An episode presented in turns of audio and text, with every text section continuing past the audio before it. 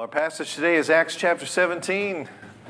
We're going to look at verses 16 through 34. It'll be a good look today at an interesting passage here in the book of Acts. Would you stand as we read God's holy word, recognizing this is inspired, authoritative for us today?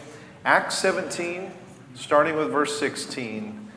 Now, while Paul was waiting for them at Athens, his spirit was provoked within him as he saw that the city was full of idols. So he reasoned in the synagogue with the Jews and the devout persons, and in the marketplace every day with those who happened to be there. Some of the Epicurean and Stoic philosophers also conversed with him. And some said, What does this babbler wish to say? Others said, He seems to be a preacher of foreign divinities, because he was preaching Jesus in the resurrection. And they took him and brought him to the Areopagus, saying, and we know what this new teaching is that you are presenting, for you bring some strange things to our ears. We wish to know, therefore, what these things mean. Now, all the Athenians and the foreigners who lived there would spend their time in nothing except telling or hearing something new. So, Paul, standing in the midst of the Areopagus, said, Men of Athens, I perceive that in every way you are very religious. For as I passed along and observed the objects of your worship, I found also an altar with this inscription to the unknown God. What therefore you worship is unknown, this I proclaim to you. The God who made the world and everything in it, being Lord of heaven and earth, does not live in temples made by man, nor is he served by human hands as though he needed anything, since he himself gives to all mankind life and breath and everything. And he made from one man every nation of mankind to live on all the face of the earth having determined allotted periods and the boundaries of their dwelling place, that they should seek God and perhaps feel their way toward Him and find Him. Yet, He is actually not far from each one of us, for in Him we live and move and have our being, as even some of your own poets have said, for we are indeed His offspring. Being then God's offspring, we ought not to think that the divine being is like gold or silver or stone an image formed by the art and imagination of man. The times of ignorance God overlooked, but now he commands all people everywhere to repent because he has fixed a day on which he will judge the world in righteousness by a man whom he has appointed. And of this he has given assurance to all by raising him from the dead. And when they heard of the resurrection of the dead, some mocked, but others said, hmm, We will hear you again about this. So Paul went out from their midst, but some men joined him and believed, among whom also were Dionysius the Areopagite and a woman named Damaris and others with them. Let's pray. Father, we thank you for your word and we thank you for what we have seen here in terms of what happened on that interesting week and more in, in Athens. And we just pray that you would help us to understand these things and apply them to our lives here so many hundreds of years later. It's in Jesus' name we pray. Amen. You may be seated. Well, we were last with Paul and Silas, Luke, and Timothy in Philippi, as we read in Acts chapter 16. And the first verses of chapter 17 describe how the group next traveled southwest to Thessalonica, a distance of approximately 70 miles. Then they left Thessalonica and traveled to Berea, which was another 45 miles southwest. So they're making their, their way down the coastline. And all the while, a group of people followed behind them, stirring up crowds in every city where they would establish the church and preach the gospel. And at some time in Berea, Paul decided to go ahead and, in advance of the group, to Athens. We're not told why he thought he needed to go by himself or even to go to Athens, though in many ways it's not surprising because Athens was the intellectual center of the Greek world and still was one of the most cultured cities in the Roman Empire. But it was 200 miles south of Berea. So he likely traveled by ship. We're told in, in Acts 17 that he was escorted by some of the Bereans and and our passage picks up the events once he arrived in the city. So, verse 16 tells us that while Paul was waiting for Timothy and Silas and the others to join him in Athens, that his spirit, it says, was provoked within him as he saw that the city was full of idols. And that word translated saw here is the same word from which we get the word theater. It really has a sense of Paul kind of watching, observing this movement and uh, life of idolatry all around him. And in the first century, Athens had a population of 10,000 people. So a pretty small city. But guess how many statues of gods and goddesses it had? 30,000. That's three statues for every one person in that city. It's no wonder that a Roman visitor during that time wrote of Athens that it was easier to find a god in the city than to find a man. It was a city of Socrates and of Plato and Aristotle. It was the center of Greek government and the home of the Parthenon and the Temple of Athena. And when Rome conquered the Greek Empire out of respect for that heritage, this long history of philosophy and culture and government and the arts, well, the Romans allowed the city to maintain her own institutions as a free and allied city within the empire. So it was this little pocket of Greek history. And so here's Paul, surrounded by 30,000 idols and a city that's consumed with paying homage to them. And it reminds me of a visit with Darren Larson and I, we, we many years ago went to the city of Yangon in Myanmar where we visited the famous Shwedagon Pagoda. And the Shwedagon Pagoda is also known as the Golden Pagoda. It stands 370 feet tall and is covered in 30 tons of pure gold, able to be seen from every point in Yangon. And at the top of the pagoda is a crown at least what they call a crown. It consists of 5,500 diamonds, 2,300 rubies, and at the very top of that crown is a 72 carat diamond. The total estimated worth of all the gold and jewels on that pagoda is more than 5 billion US dollars. That's more than 10% of the national product of the entire country of Myanmar. So, this pagoda is a temple and it's surrounded by a large complex of shrine after shrine of Buddhist gods and goddesses.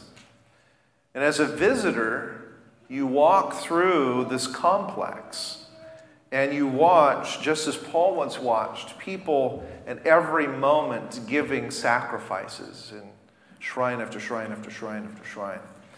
That was hard enough, but the most grievous thing that I personally saw uh, maybe Darren remembers it, is when we saw 30 or so children that were all in a group with shaved heads and uniforms being led in chant after chant as they continued to bow and prostrate themselves to idols. And that's what I imagine it was like for Paul that day, because there was just something twisting right inside where Paul says, provoked his spirit. And it wasn't that he was a stranger to idolatry. But to see such a dramatic, intense, and a pervasive scene here in Athens provoked him. And verse 17 says that as a result of that provocation, he reasoned not only at the synagogue, but also in the marketplace every day. And that might seem like a disconnect. How do we go from being provoked in spirit to reasoning in the marketplace? But you have to realize that when it refers to the marketplace, it's referring to what was known in Greek as the agora. It was the not just the marketplace, it was the exchange of ideas. It's where not only did you have a lot of shrines, but you also had the philosophers and various meetings of important people, all would be taking place in this center place called the Agora or the marketplace. And it's here in the northwest corner of that area where you would find the court of the Areopagus. They would meet and rule on matters of religion and morals and philosophy. So the court, the court had once met up on the hill on, on the Acropolis in the Temple of Ares, who is the god of war and disputes, but they had moved the court down just because it was difficult to travel up to the Acropolis. And, and so they brought it down into the Agora in Paul's day. And, and this is where you'd also have Stoics and Epicureans and other philosophical groups uh, that, that are teaching and, and speaking publicly. Now, you may have heard the term Stoics, and, and some of you have heard the term Epicureans. They're the only philosopher groups that are actually ever mentioned in the Bible, even though there were more at this time in uh, Paul's day. But the Stoics were named after Stoa Poikile. That's where that name Stoic comes from. It's a painted colonnade in the Agora. And they were pantheists. They'd stand by this colonnade day after day. They were pantheists who believed that every living thing possesses part of a world soul. I also believe that everything in the world happens according to very determined cause and effect processes. And so there's no such thing as human freedom, really, no such thing as ultimate meaning. And so they were not much different than today's modern day scientists, right? Who believe that if you reason and rationally think through things, you can understand cause and effect and, and be able to predict things and so on, but there's no real meaningful future. Verse 18 tells us that Paul talked in the Agora with both them, the Stoics, and the Epicureans. And these Epicureans were a lot different than the Stoics. While they believed in human like gods, they also thought that those gods had no interest in human beings. And therefore, the highest virtue was to pursue pleasure. They didn't believe in anything after death. And, and if you don't have anything to really live for or to sacrifice for, in an eternal future, then you should live for the now, right? Uh, they were not necessarily, when we say pursuing pleasure, I don't want you to think crass pleasure necessarily, because the Epicureans, they were refined pleasure, right? They were freedom from pain, freedom from excess emotion, freedom from superstition. They thought that everything happens by chance. And their mentality is that we live for the here and now, for tomorrow we may die. And in that regard, unlike the Stoics, who might be compared to modern day scientists, the Epicureans would be more like the modern man and woman. And society is consumed with living for the moment, particularly living for self, agnostic about the future. And one thing that the Epicureans and the Stoics both agreed in, even though they were in polar opposites in so many ways, was that Paul was a babbler. They thought he was strange and said hard to understand things. And that term babbler is a term that literally meant seed gatherer. And it referred to those who gathered little pieces of cloth to sell in the marketplace at cheap prices. And that's what they thought of Paul. Thought of him as this guy that's gathering these little tiny pieces of cloth ideas, if you will. And he's trying to gather them together and go into the marketplace and make something of himself and sell them at a cheap price. Now, where do you take a troublesome seed gatherer? You take him to the court of the Areopagus. Remember, that's where I said you, you would take someone where they determined and made rulings on matters of morals and philosophy and religion if anyone would understand what Paul was talking about, it would be them. And they would also rule as to whether he could keep saying it. So, verse 20 says they wanted to know what he was teaching. And then Luke in verse 21 comments Now all the Athenians and the foreigners who lived there would spend their time in nothing except telling or hearing something new. I think this is the most interesting verse in the entire passage. It's such a great comment by Luke. First of all, the very ones who are accusing Paul of babbling are the ones who actually are the ones that babble all the time about something new. But it's also so much like today, right? A society that is consumed with the novel and the latest fad. So, before we look at what Paul said to the court of the Areopagus, and because it's going to be relevant in a little bit, I want us to to understand better why this is so relevant today. I want us to see this, this comparison today. The people to whom Paul is speaking may have been dressed in first century clothes, but their worldview and their interest, particularly this constant craving for the novel, is the same thing we see today, particularly in what we call popular culture. It's been a while since we've talked about that, but I just want to quickly define for us when we talk about popular culture, First of all, we're talking culture is the effort to bring order to daily life. That's how we build our cities, express ourselves, how we communicate with one another, spend our time. These are all ways to bring order to and structure to life. And of course, God at the very beginning established an order, right? When He created the universe and He gave a mandate to Adam and Eve to take dominion over the creation, to, to develop a culture that acknowledged Him, honored and glorified Him. And so, what happens is at the very beginning, God says, culture, this expression of yours as a, as a society, needs to honor me, needs to glorify me, needs to speak to my principles. So it doesn't exist in a vacuum. And as God's creation, we have that responsibility to bring God glorifying order to this world. But popular, secular culture develops because man without God is fundamentally unhappy. And not, it has no firm eternal direction, no absolute values. And popular culture allows its participants to be distracted from that which is absolute. Certainly that which reflects God's, because its values are the values of the populace. That's why it's called popular culture. It's the values of the populace, and these values change with each generation, sometimes multiple times within a generation. In fact, part of the excitement of popular culture is that it is constantly changing and new, which makes the young think that it's their own culture. And there's this constant undercurrent that what is now is better, not because it is somehow more reflective of God and the standards, but because it is what? New. Right? It's new. Now, I'll have one more aspect of popular culture that ties in with what I said about the Epicureans. Popular culture has a desire for instant gratification.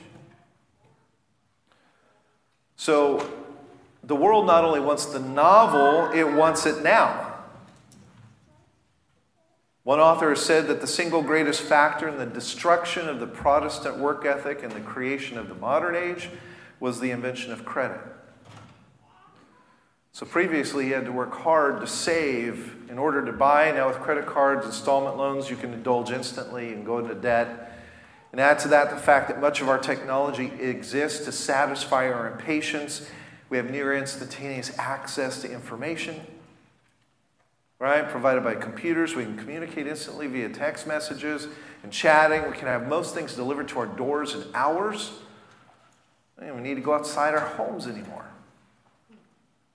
And because popular secular culture is interested in novelty and instant gratification, it has no time, no ability to afford to think about or afford to be analyzed by anything representing absolute value. So the constant message is you get to choose. Right? This is a dismantling of, of really our institutional order. It's, it's Wikipedia is the is a, an ultimate example, I think, of, or the ultimate example of, of the destruction of the institution of education and learning and, and kind of establishing over generations what things mean. But now with Wikipedia, everybody gets to add their own contribution to what things mean. And the constant message, like I say, is you can choose, you're the master of your fate, you are the final judge in setting your standards, and by the way, you're worth it. And you deserve a break today, right now. And that was the same context in Athens.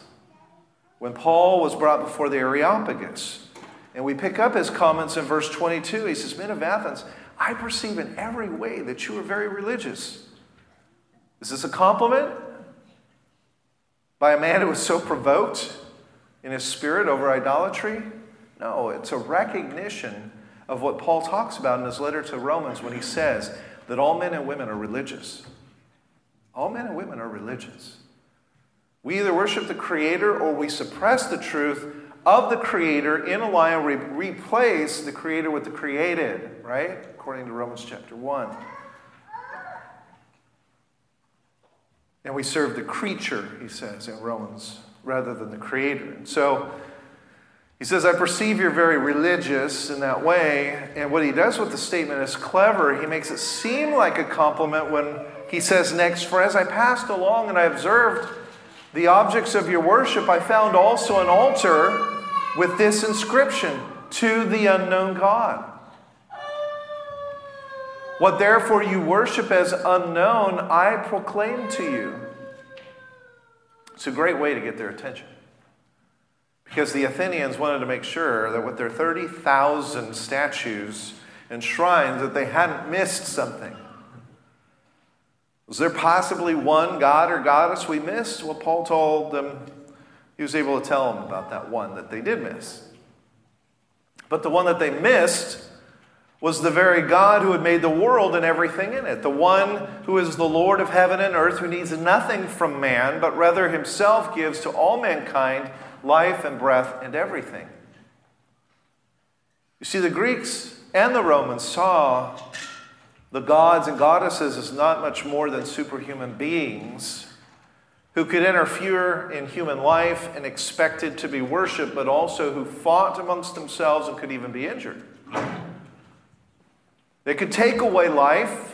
They could even, in some instances, bring to life, but they were not themselves the foundation of life, as Paul described. And so, this is a very unusual God, indeed, that Paul was describing. In verses 26 and 27, Paul said, And he made from one man every nation of mankind to live on all the face of the earth, determining allotted periods and boundaries of their dwelling place that they should seek God and perhaps feel their way toward Him and find Him. And what Paul is saying here, saying the earth was formed and furnished to be a home for humanity. That certainly was not something they'd heard before. God allotting spaces for each nation, blessing them with what they needed to survive. Why? What was the ultimate purpose of God? Having created these things, fashioning as a home for man, it was so that they would seek God. Every blessing that we are given is intended, hear this because this is an application for us. Every blessing that we are given is intended to ultimately cause us to seek God. If you have a job, does that cause you to acknowledge God and His providence? Do you have a wife, a family, a home? Does that cause you to seek God, or are you becoming more self serving and self sufficient? And then the next comments from Paul were especially profound, for he is actually not far, Paul says, from each one of us. For in him we live and move and have our being, as even some of your poets have said, for we are indeed his offspring. If you think about what Paul is saying here, he says, In God we live, which is our existence, we move, which is our life direction and purpose and we have our being, which is our intrinsic worth. All of that is rooted and grounded in the absolute character and being of God. In that way, we are His offspring, His representatives, His reflection. And if you think about what I said earlier with regard to popular culture, and how the purpose of popular culture is to distract with the new and instantly gratify, you'll remember that I said that popular culture hates absolutes. But Paul is saying, to the contrary, that everything is grounded in the absolute. Lost individuals can't sit still because they realize they have no purpose and direction, and therefore they seek after constant amusement and distraction and what Paul is saying to the Athenians here in Acts 6 17 later summarizes to the Philippian church in Philippians 4 8. And he says, Finally, brothers, whatever is true, whatever is honorable, just, pure, lovely, commendable, if there's any excellence, if there's anything worthy of praise, think about these things. And if you think about what he's saying, whatever is true, but doesn't that change every day? That's what the Athenians would say, isn't it? Yeah. That's why we're constantly babbling about what's new, novel. Won't there be a new truth tomorrow? Or as Pontius Pilate said, what is truth? Is there even truth at all? Paul says there's an absolute truth. Whatever is true, whatever is honorable, whatever is just, who defines that? It's the one in which we live, move, and have our being. It's God.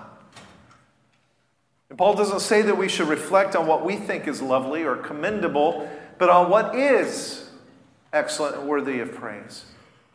And so our religious, mental, and our cultural life should encourage us to acknowledge that all things, all of our reality, all of our lives are grounded in Jesus Christ and not in ourselves.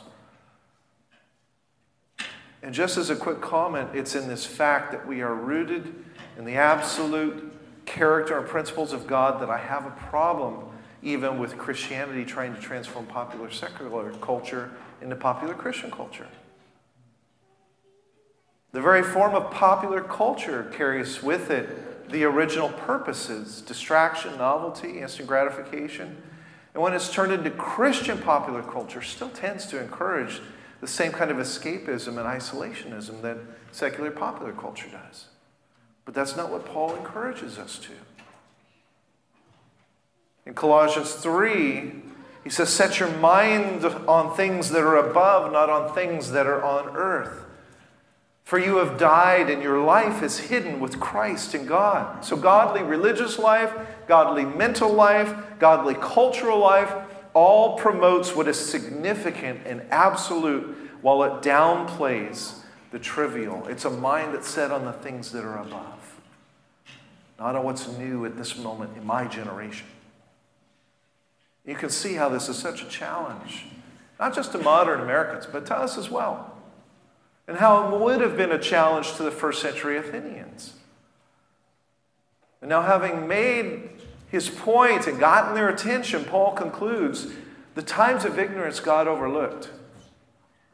It's time to stop being consumed with what is new. God's overlooked that in the past, but now he commands everyone, everywhere, to repent. Because he's fixed a day on which he will judge the world. You can think about what is new every moment. You can be distracted by that in this constant flood, this changing river of newness. That doesn't change the fact that there is that fixed point in time where God has appointed a day of judgment. And he is going to judge by a man whom he has appointed. And of this he has given assurance to all. What's the proof of that? That, there, that this is true? He raised him from the dead. So the world cannot afford, the Athenians could not afford, we cannot afford to just continue with the living in the here and now mentality, whether we call it popular secular culture, popular Christian culture, whatever it is, even just our blind going forward with eat, sleep, work, and play. God commands everyone everywhere today to repent, for there will be a reckoning. And friends, we leave every Sunday and return to our lives within American culture. We are all inundated daily with the philosophies of our time Stoicism, Epicureanism, dressed up in new forms. Always the world's philosophy, the devil's philosophy. Always that we must seek our own satisfaction, be what we can be, make our own name in our own generation and when we come back to church on Sundays, we are reintroduced to the biblical worldview. And as we learn from the Bible, from Genesis to Revelation, we find ourselves identified in Scripture. We are reminded of our need. We are reminded that we do live and move and have our being in the absolute character and reality of who God is. There are things from above that are true and honorable and commendable and worthy of praise and excellent. And so when, God's, uh, when Paul spoke of judgment, that was certainly not the first time, actually, that such warnings have been given. in Joel chapter 2, for example, in the first verses, the prophet explains that God is threatening Israel with disciplinary judgment, not unlike Paul's doing here in Athens. At that time, as he was speaking through Joel, he was saying, I'm about to raise an army of foreign people who will march against your nation as a result of having forsaken me. And Joel 2:11 reads, "The Lord utters his voice before his army, for his camp is exceedingly great. He who executes his word is powerful. For the day of the Lord is great and very awesome. Who can endure it? And that was a disturbing message through Joel because what God was really saying is, I can stir up your enemies against you and call them my army. And we Christians perceive ourselves as constant victims of the secular forces of humanism and public schools and federal government and so on. And it's frightening to think that the Lord might be actually prompting some of our adversaries against us, allowing them to triumph in order to discipline us and inspire us to once more seek Him. Isn't that an interesting thought? If the God who could say that the Babylonians are my army, or the Assyrians are my army, could he say that our adversaries are his army, at least in the sense that they are a discipline of his people who have been forsaking him? Matthew Henry once said, God brings us into trials that he may bring us to repentance and thus to himself. And so what happens is, is, is God is talking through Joel to Israel and saying, my, I will bring my army against you. He says, Return to me with all your heart. With fasting and with weeping and with mourning, and rend your hearts and not your garments. Return to the Lord your God, for he is gracious, he's merciful, slow to anger, abounding in steadfast love. He relents over disaster. Who knows whether he will turn, not turn and relent, and leave a blessing behind him, a grain offering, a drink offering for the Lord your God. What is he saying?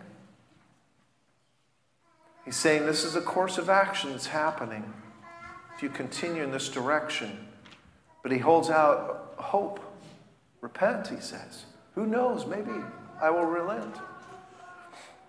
Blow the trumpet in Zion, consecrate a fast, call a solemn assembly, gather the people, gather the children, even nursing infants. Let the bridegroom leave his room in the bridal chamber between the vestibule and the altar. Let the priests, the ministers of the Lord, weep and say, Spare your people, O Lord, and make your, not your heritage a reproach and a byword among the nations. Why should they say among the people, Where's the God? And you'll see what God wants is He wants us to return to Him. How? By gathering the people, assembling the people, all of the families, from the oldest to the youngest, calling out to the Lord in confession, desire to repent. And so I think if we translate that into today, it is a desire and a commitment by us as a people of God to end complacency, end triviality, end con- our consumption of that which is so reflective of the world and its philosophies. We need to ask questions of ourselves like, what do I need to do to trim my life to obey Christ more fully? How do I need to more consistently offer myself as a living sacrifice? What is it in my life that is distracting me from keeping my mind on the things of above? What am I valuing that's reflective of the distracting philosophies of the world versus the pure things that, that Paul mentioned in Philippians 4? How can I cleanse myself of self indulgence in the pursuit of instant gratification and the endlessly novel so that I can become, as 2 Timothy 2 says, an instrument for noble purposes, made holy and useful to the master, and prepared to do any good work? Right? That's what we want to be. So, Paul warned the Athenians about a coming judgment. Friends, you do not have to stand before the Son of God condemned for a life of self indulgent rebellion. You do not. You can instead stand before the Lord Jesus Christ, embracing Him as a Savior, Redeemer, and Intercessor. And that day, the good news is there were several who did. Dionysius, Damaris, and several others embraced faith. Listen to what Jonathan Edwards wrote. I like this quote from him. It's, he said, As I rode out into the woods for my health in 1737, came and retired to a place, as my manner commonly has been, to walk and, and contemplate and pray, I had a view that for me was extraordinary. I imagine the glory of the Son of God as a mediator between God and man and his wonderful, great, full, pure, and sweet grace of love meek and gentle condescension. This grace that appeared so calm and sweet appeared also great above the heavens and appeared so ineffably excellent, an excellency great enough to swallow up everything else I was thinking of and conceiving.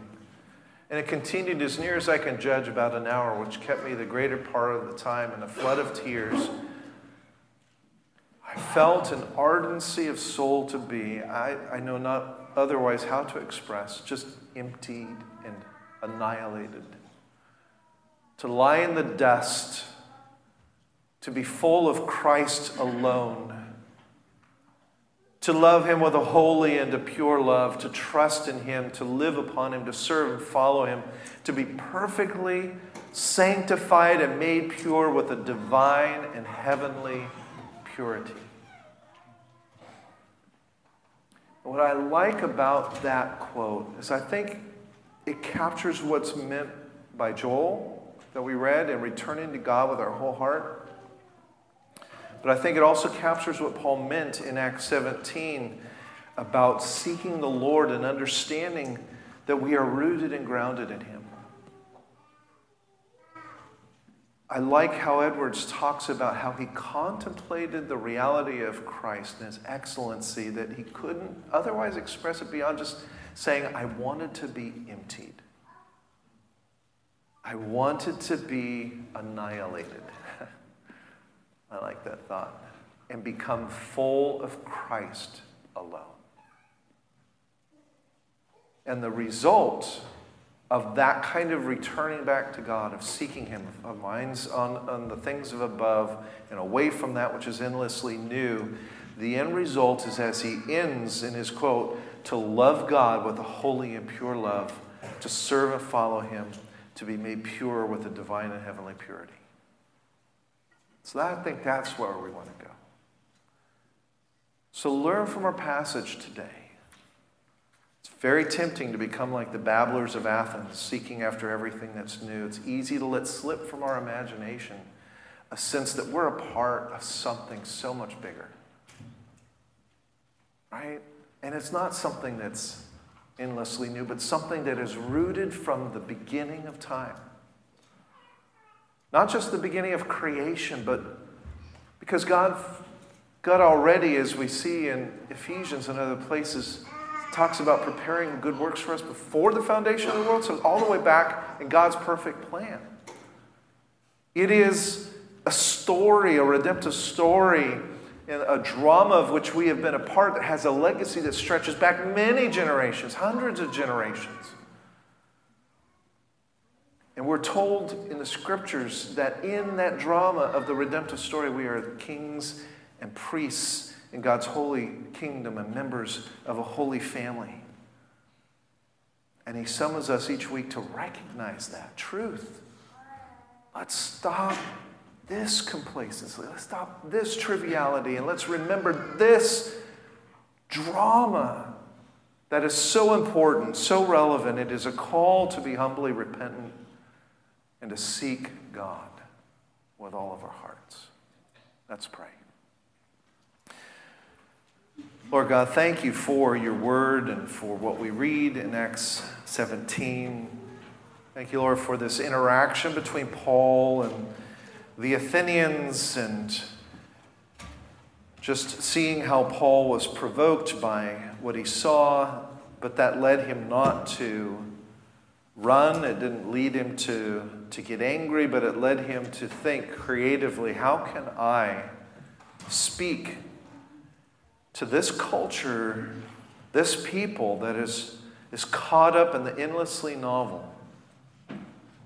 Religious in a sense, certainly, but pursuing all the wrong things and ultimately facing judgment. May that be our hearts as well as we face the similar types of ideas and culture in our day in America. May we have the same desire to speak in the marketplace, to, to challenge and point out the God that made all things and to whom all of us give account. It's in Jesus' name we pray.